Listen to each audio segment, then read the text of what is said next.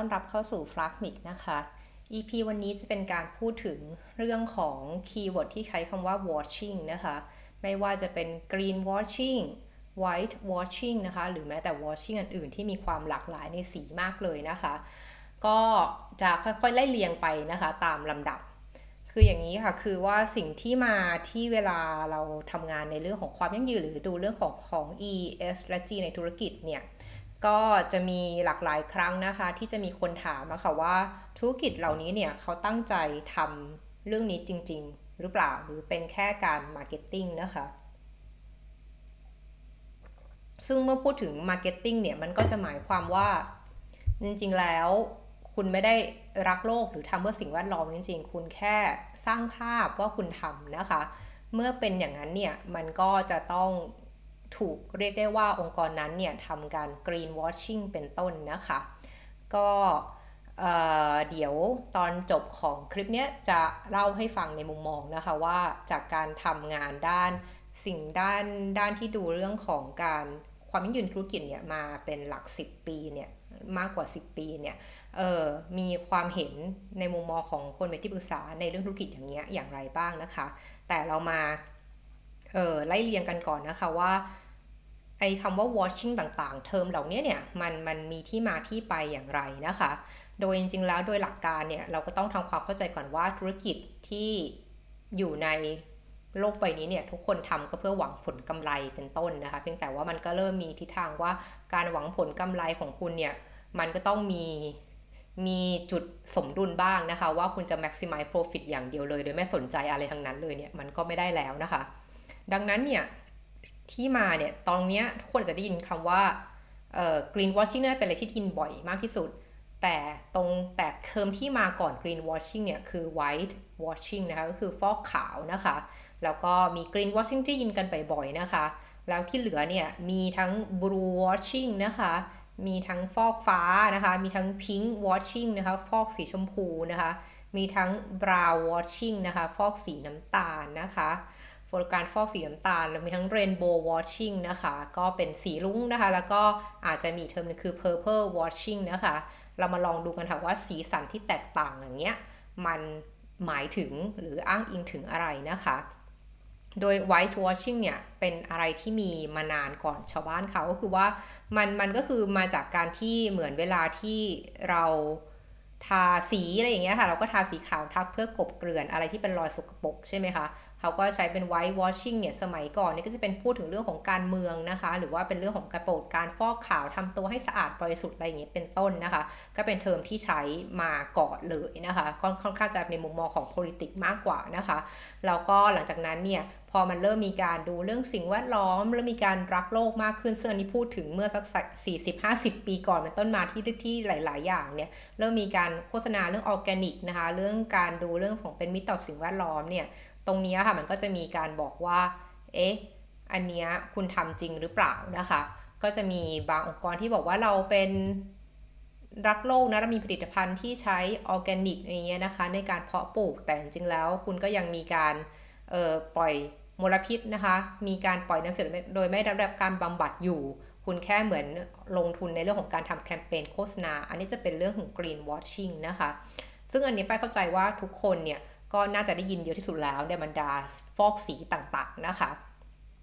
ทีนี้คำว่าฟอกขาวระยะหลังเนี่ยมันก็มีการใช้ในฮอลลีวูดด้วย white washing นะคะก็คือว่าการการการใช้คนผิวขาวมาแสดงในในแทนตัวละครที่จะค่อนข้างเป็นชนชาติอื่นเชื้อชาติอื่นเช่นอันนี้ที่เป็นข่าวที่เห็นล่าสุดนี่ก็จะเป็นเอ่อที่พูดกันเยอะก็จะเป็นเรื่องของ Ancient One เนาะใน Marvel เนี่ยที่ใช้เอ่อนักแสดงผิวขาวมาแสดงแทนที่จะเป็นคนเอเชียนนะคะที่ตามบทบาทจริงแล้ว Ancient One เนี่ยต้องเป็นคนเอเชียนเป็นต้นก็จะเป็น white washing นะแต่อันนี้จะเป็นในเชิงของอุตสาหกรรมเอ่อที่เป็นฮอลลีวูดนะคะโดยหลักการแล้ว white washing เนี่ยมามามานานมากแล้วแล้วก็เป็นการฟอกขาวการทำให้บริสุทธิ์ green washing ก็อย่างที่บอกว่ามุ่งมั่นที่ผลิตภัณฑ์รักโลกอะไรที่เป็นสิ่งแวดล้อมเนี่ยมันก็จะใช้ในเรื่องของ green washing ทีนี้ต่อมาหลังจากการ movement ในในในในถัดต่อมาเนี่ยแล้วก็มีการพูดถึงในมิติด้านสังคมด้วยนอกเหนือจากเรื่องของการดูเรื่องสิ่งแวดล้อมดังนั้นในบางครั้งเนี่ยเวลาเราพูดว่าเออธุรกิจเนี่ยบางทีก็โฆษณาในเรื่องของการทำเพื่อสังคมเป็นเป็นเป็นคนดีเป็น citizen ที่ดีเนี่ยบางครั้งเนี่ยสิ่งที่เขาทำออกมาข้างนอกเนี่ยหรือสื่อสารข้างนอกเนี่ยมันมันไม่ได้เป็นความจริงในองค์กรอย่างเงี้ยค่ะเป็นต้นเหมือนเช่นเช่นการดูแลพนักงานอย่างเงี้ยค่ะบางครั้งการบอกว่าเราโฆษณาว่าเรามีการดูแลพนักงานที่ดีนะเราให้ความเป็นธรรมหลายๆอย่างอันนี้อันนี้พูดภาพใหญ่นะคะโดยที่อาจจะไม่ได้ลงเดี๋ยวเดี๋ยวลงลงรายละเอียดต่อไปคือว่าบอกว่าเรามีการดูแลที่ดีดูแลสุขภาพดูแลความสุขของพนักงานเนี่ยอันนี้อาจจะเป็นการมีทั้งสองแบบว่าเป็นการโฆษณานะแต่พอมาดูจริงๆแล้วเอ้ยองค์กรไม่ทำอย่างนั้นจริงๆอะคือคือเป็นแค่การสร้างภาพแต่พอพนักงานออกมาพูดเนี้ยก็ดูเหมือนจะเป็นคนในเรื่องเดียวกันเนี้ยอันนี้ก็เป็นครั้งนึงเขาใช้คำว่า white washing เหมือนกันนะคะเพียงแต่ว่าระยะหลังเนี่ย white washing เนี่ยมันจะพูดถึงการฟอกขาวในเรื่องของเชิงคุณธรรมเชิงสังคมอะไรเงี้ยใช่ไหมคะมันก็จะเริ่มมีการ drill down ลงไปว่าแล้วคุณพูดถึงคนกลุ่มไหนล่ะคือ white washing มันก็ดูภาพใหญ่มากเลยว่าเป็นเรื่องของเชิงมิติสังคมอะไรอย่างงี้นะคะแต่พอเราเริ่มมีความหลากหลายเริ่มมีการ specific เริ่มมีการเอ่อเรียกว่าไง customize หรือทำให้เหมาะกับแต่ละกลุ่มเนี่ยมันก็เลยเริ่มมีสีสันต่างๆมากขึ้นนะคะที่ไม่ใช่แค่สีขาวและสีเขียวแล้วนะคะโดยตัวแรกเลยเนี่ยอันนี้ก็อาจจะบอกว่าเป็นสีพิงค์นะคะ pink washing อันนี้มันก็อาจจะมีเรียกว่าเรียกว่าเทอมอันเนี้ยมีการตีความที่อาจจะมีเหมือนหรือต่างกันได้ค่ะอันนี้ไม่ใช่ประเด็นประเด็นแค่อยากจะเล่าให้ฟังว่าเวลาการทำธุรกิจปัจจุบันเนี้ยมันมีปรากฏการฟอกสีอะไรบ้างนะคะที่ specific กับแต่ละกลุ่ม pink washing เนี่ยบางท่านอาจจะคุ้นเคยกับตรงที่เป็นเอ่อ ribbon สีชมพูนะคะสดใสนะคะที่มีการโฆษณาเนี่ยอันนี้จะเป็นเรื่องของการตอนนั้นจะเป็นการรณรงค์เรื่องของการเอ่อ cancer นะคะก็คือเรียกว่าการที่มะเร็งเต้านมของผู้หญิงเนี่ยรณรงค์ให้มีการช่วยเหลือมีการให้เงินทุนตรงนี้มากขึ้นอันนี้ก็จะเป็นตัวสีชมพูนะคะก็จะเป็นการพูดถึงอาผู้หญิงบางคนจะบอกว่า pink washing เนี่ยคือผู้หญิงโดยเน้นเรื่องของมะเร็งเต้านมนะคะ specific สำหรับเรื่องประเด็นประเด็นเต้านมเจาะจงไปเลยนะคะแต่ขณะเดียวกันเนี่ยตอนนี้ปัจจุบันเนี่ยเอ่อมันก็มีความลื่นไหลไปในทางที่ว่า pink washing เนี่ย pink เนี่ยจริงๆแล้วเขาก็หมายถึง queer ก็คืออยู่ในกลุ่มของความหลากหลายทางเพศนะคะเพศหลากหลายเนี่ยก็คือตรงคำว่ากลุ่มที่ใช้ pink หรือสีชมพูเนี่ยทดแทนกลุ่มที่เป็นเพศหลากหลายเนี่ยก็มีที่มาที่ไปนะคะก็คือมีที่มาจากสมัยสงครามโลกครั้งที่สองเนี่ยในค่ายกักกันชาวยิวเนี่ยทางนาซีเยอรมันเนี่ยเขาจะมีการคัดกรองหรือแยกประเภทบุคคลไว้ว่าเอ่อนักโทษที่ถูกกักกันเนี่ยเขาอยู่ในประเภทไหนนะคะโดยจะมีความสีสันที่หลากหลายตามภาพนี้นะคะโดยเขาเลือกใช้ตัวสีเอ่อสัญลักษณ์สีชมพูเป็นสัญลักษณ์สีชมพูคว่ำนะคะอันนี้ส่วนหลักกลุ่มที่เป็นโฮโมเซ็กชวลคือพวกรักเพศร่วมเพศรักเพศเดียวกันอันนี้ก็เลยเป็นที่มาในปัจจุบันว่าเราพูดถึง pink washing เนี่ยบางคนจะสื่อถึงอะมะเร็งเต้านมหรือผู้หญิงแต่ในบางกลุ่มมากกว่านั้นเนี่ยตอนนี้ก็จะใช้คำว่า pink washing เนี่ยคือการเหมือนเป็นกลุ่มของเพศหลากหลายคือการที่องค์กรพยายามโฆษณาว่าเราซัพพอร์ตเราสนับสนุนเพศที่หลากหลายเนี่ยออกมาทางแคมเปญโฆษณาต่างๆอะไรอย่างเงี้ยอันนี้ก็เป็นกลุ่มที่เรียกว่าเป็น pink washing ก็คือว่าเขาไม่ได้ทำจริงในองค์กรเขาแค่เอาจับกระแสนี้มาโฆษณาว่าผลิตภัณฑ์ของเขาดีต่อกลุ่มเหล่านี้อย่างไรอะไรอย่างเงี้ยนะคะทีนี้พอความหลากหลายเนี่ยมันมากขึ้นเรื่อยๆเมื่อก่อนอาจจะมีรู้จักคำว่าเกย์รู้จักคำว่าเลสเบี้ยนตอนนี้มีอะไรเยอะแยะมากมายไม่ว่าจะเป็นทรานส์ไม่ว่าจะเป็นเคลียร์ไม่ว่าจะเป็นอินเตอร์เซ็กชวลอะไรอย่างเงี้ยนะคะตรงนี้ค่ะมันเลยเป็นเทอมที่เรารู้จักกันปัจจุบันว่าเป็น แอล จี บี ที คิว แล้วก็มี แอล จี บี ที คิว ไอ เอ พลัส เพื่อเพื่อแยกประเภทได้เห็นว่ามันมีความมันมีสเปกตรัมที่หลากหลายมากของความหลากหลายทางเพศที่คุณไม่สามารถจะจะใส่ลงกล่องเป็นเพศชายและเพศหญิงและจบแต่มันมีความหลากหลายในระหว่างกลางอีกเยอะค่ะก็ตรงนี้เลยเป็นที่มาว่าเอ่อในงานไพร์ ต่างๆเราเห็นเนี่ยมันจะเป็นสีลุ้งและมันก็เลยจะมีเทอมที่ผสมผสานกันขึ้นมาระหว่าง pink washing ที่สื่อถึงกลุ่มความหลากหลายทางเพศและผู้หญิงแล้วเนี่ยก็จะมีการพูดถึงเอ่อ rainbow washing จะเห็นได้ว่าในช่วงปีสองปีที่ผ่านมาในช่วงเดือนมิถุนายนที่เป็นช่วงแบบ pride month นะคะช่วงที่แบบรณรงค์เรื่องความหลากหลายทางเพศเรื่องของความเท่าเทียมกันการเข้าถึงโอกาสที่เท่ากันของกลุ่มเหล่านี้เนี่ยมันก็เลยเป็นที่มาว่าบางองค์กรเนี่ยก็ใช้กระแสเนี้ยมาจับในการทำสินค้าและบริการของตัวเองซึ่งในบางครั้งองค์กรไม่ได้ทำจริงๆนะคะอันเนี้ยก็จะเรียกว่าเป็น rainbow washing ก็ได้นะคะ ส่วนต่อมาที่ที่เราพูดถึงผู้หญิงเนี่ยมันก็จะมีอีกสีหนึ่งเราเป็น purple washing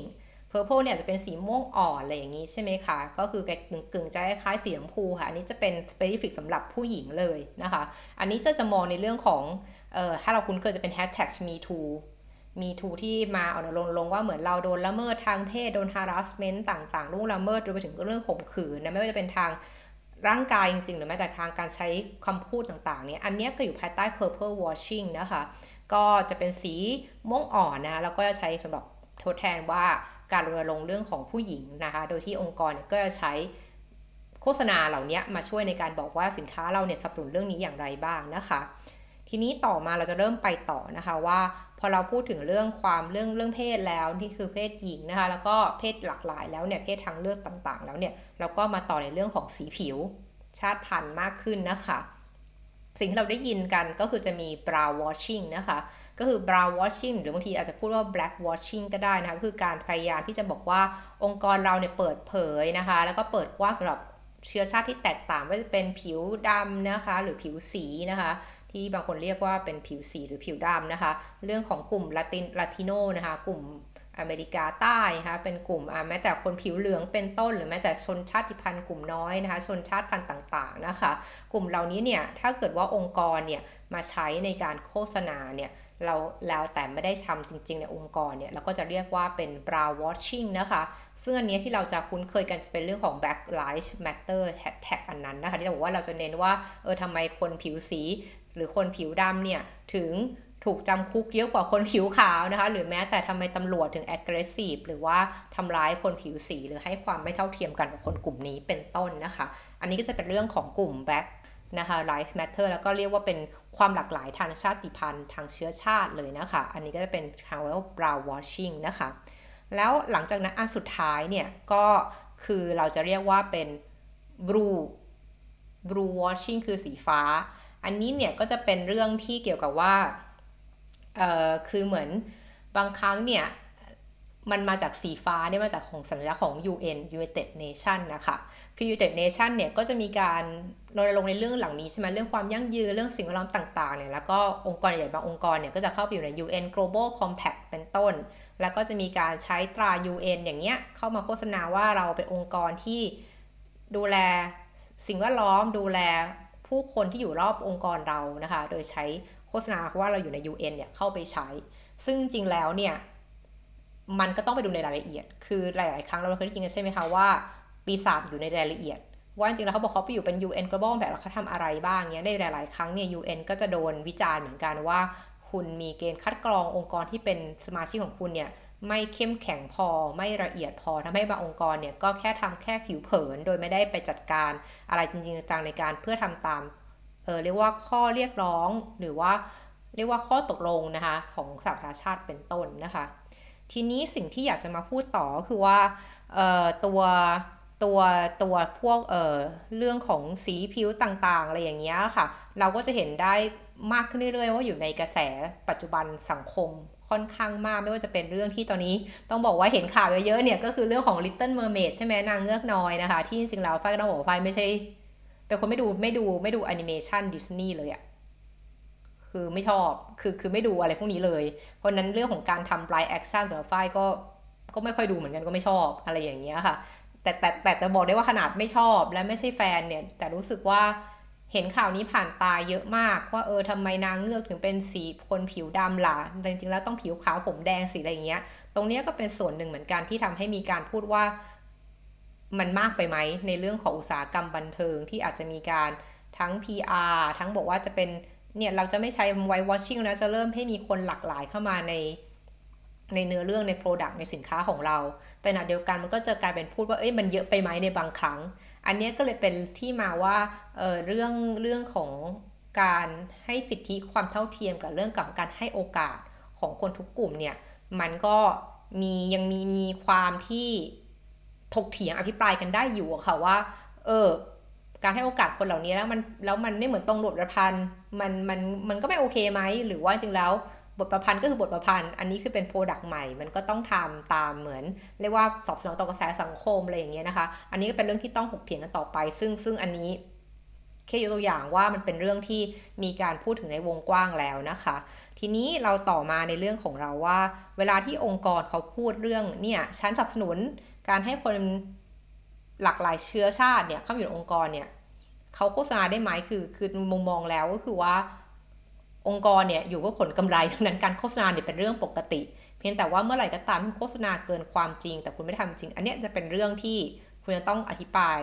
ต้องอธิบายและต้องแสดงความจริงใจและแสดงความโปร่งใสว่าคุณทำจริงหรือไม่ดังนั้นในฐานะทุกคนที่ฟังอยู่เนี่ยเป็นผู้บริโภคอะค่ะเราก็มีวิธีในการเช็คกันนะคะว่าเออองค์กรเหล่านี้เขาทำจริงหรือทำไม่จริงดังนั้นสิ่งที่ต้องแยกบทบาทว่าองค์กรเนี่ยเขาก็มีหน้าที่โมมีหน้าที่หากำไรแต่ในฐานะที่เราทุกคนเป็นผู้บริโภคแล้วก็มีหน้าที่เช็คตรวจสอบว่าเขาทำจริงไหมเพราะเราก็มีอำนาจอยู่ในมือเราคืออำนาจผู้บริโภคใช่ไหมเราจะซื้อหรือไม่ซื้อนี่เป็นสิทธิ์ของเราเขาจะโม้ยังไงก็ตามถ้าเราจับได้ว่าเขาทำไม่จริงเนี่ยเราก็ไม่ซื้อหรือเราก็อาจจะมีการตั้งแคมเปญเรียกร้องอะไรต่างๆออกมาเคลื่อนไหวได้นะคะยกตัวอย่างเช่นอย่างกลุ่มที่บอกว่าเรามาองค์กรที่เสนอ พี อาร์ ว่าเราเป็นองค์กรที่เปิดกว้างนะคะต่อต่อต่อทุกเชื้อชาติอะไรอย่างเงี้ยค่ะสิ่งที่เราต่อมาก็คือเราก็ต้องไปดูนะคะว่าสิ่งที่คุณทำมันมันมันสะท้อนมาในหนึ่งมีผู้นำองค์กรระดับบริหารที่มีสิคนผิวดำอยู่ไหมมีคนผิวเหลืองอยู่ไหมอะไรอย่างเงี้ยนะคะอยู่ในองค์กรหรือเปล่านะคะแล้วก็เออในในผู้เรียกว่าบอร์ดขององค์กรเหล่านี้มีบอร์ดที่ดูแลเรื่องความหลากหลายความเท่าเทียมความเสมอภาคอะไรเงี้ยอยู่ไหมนะคะหรือว่าที่เราไฟล์พูดไปก่อนหน้านั้นเรื่อง diversity equity and inclusion เนี้ยค่ะอันนี้ก็เป็นจุดหนึ่งที่เราใช้เช็คนะคะหรือแม้แต่ว่าการมีฮอตไลน์ให้กับพนักงานต่างๆนะที่คอยเรียกร้องได้อันนี้ก็เป็นส่วนหนึ่งเหมือนกันรวมทั้งการมีเอ่อเรียกว่าการเทรนนิ่งนะคะให้ผู้คนเนี่ยตระหนักในองค์กรนะคะพนักงานองค์กรตระหนักถึงความที่แบบเอามีการไบแอสหรือมีอคติในเรื่องสีผิวหรือเปล่านะคะซึ่งบางครั้งมันก็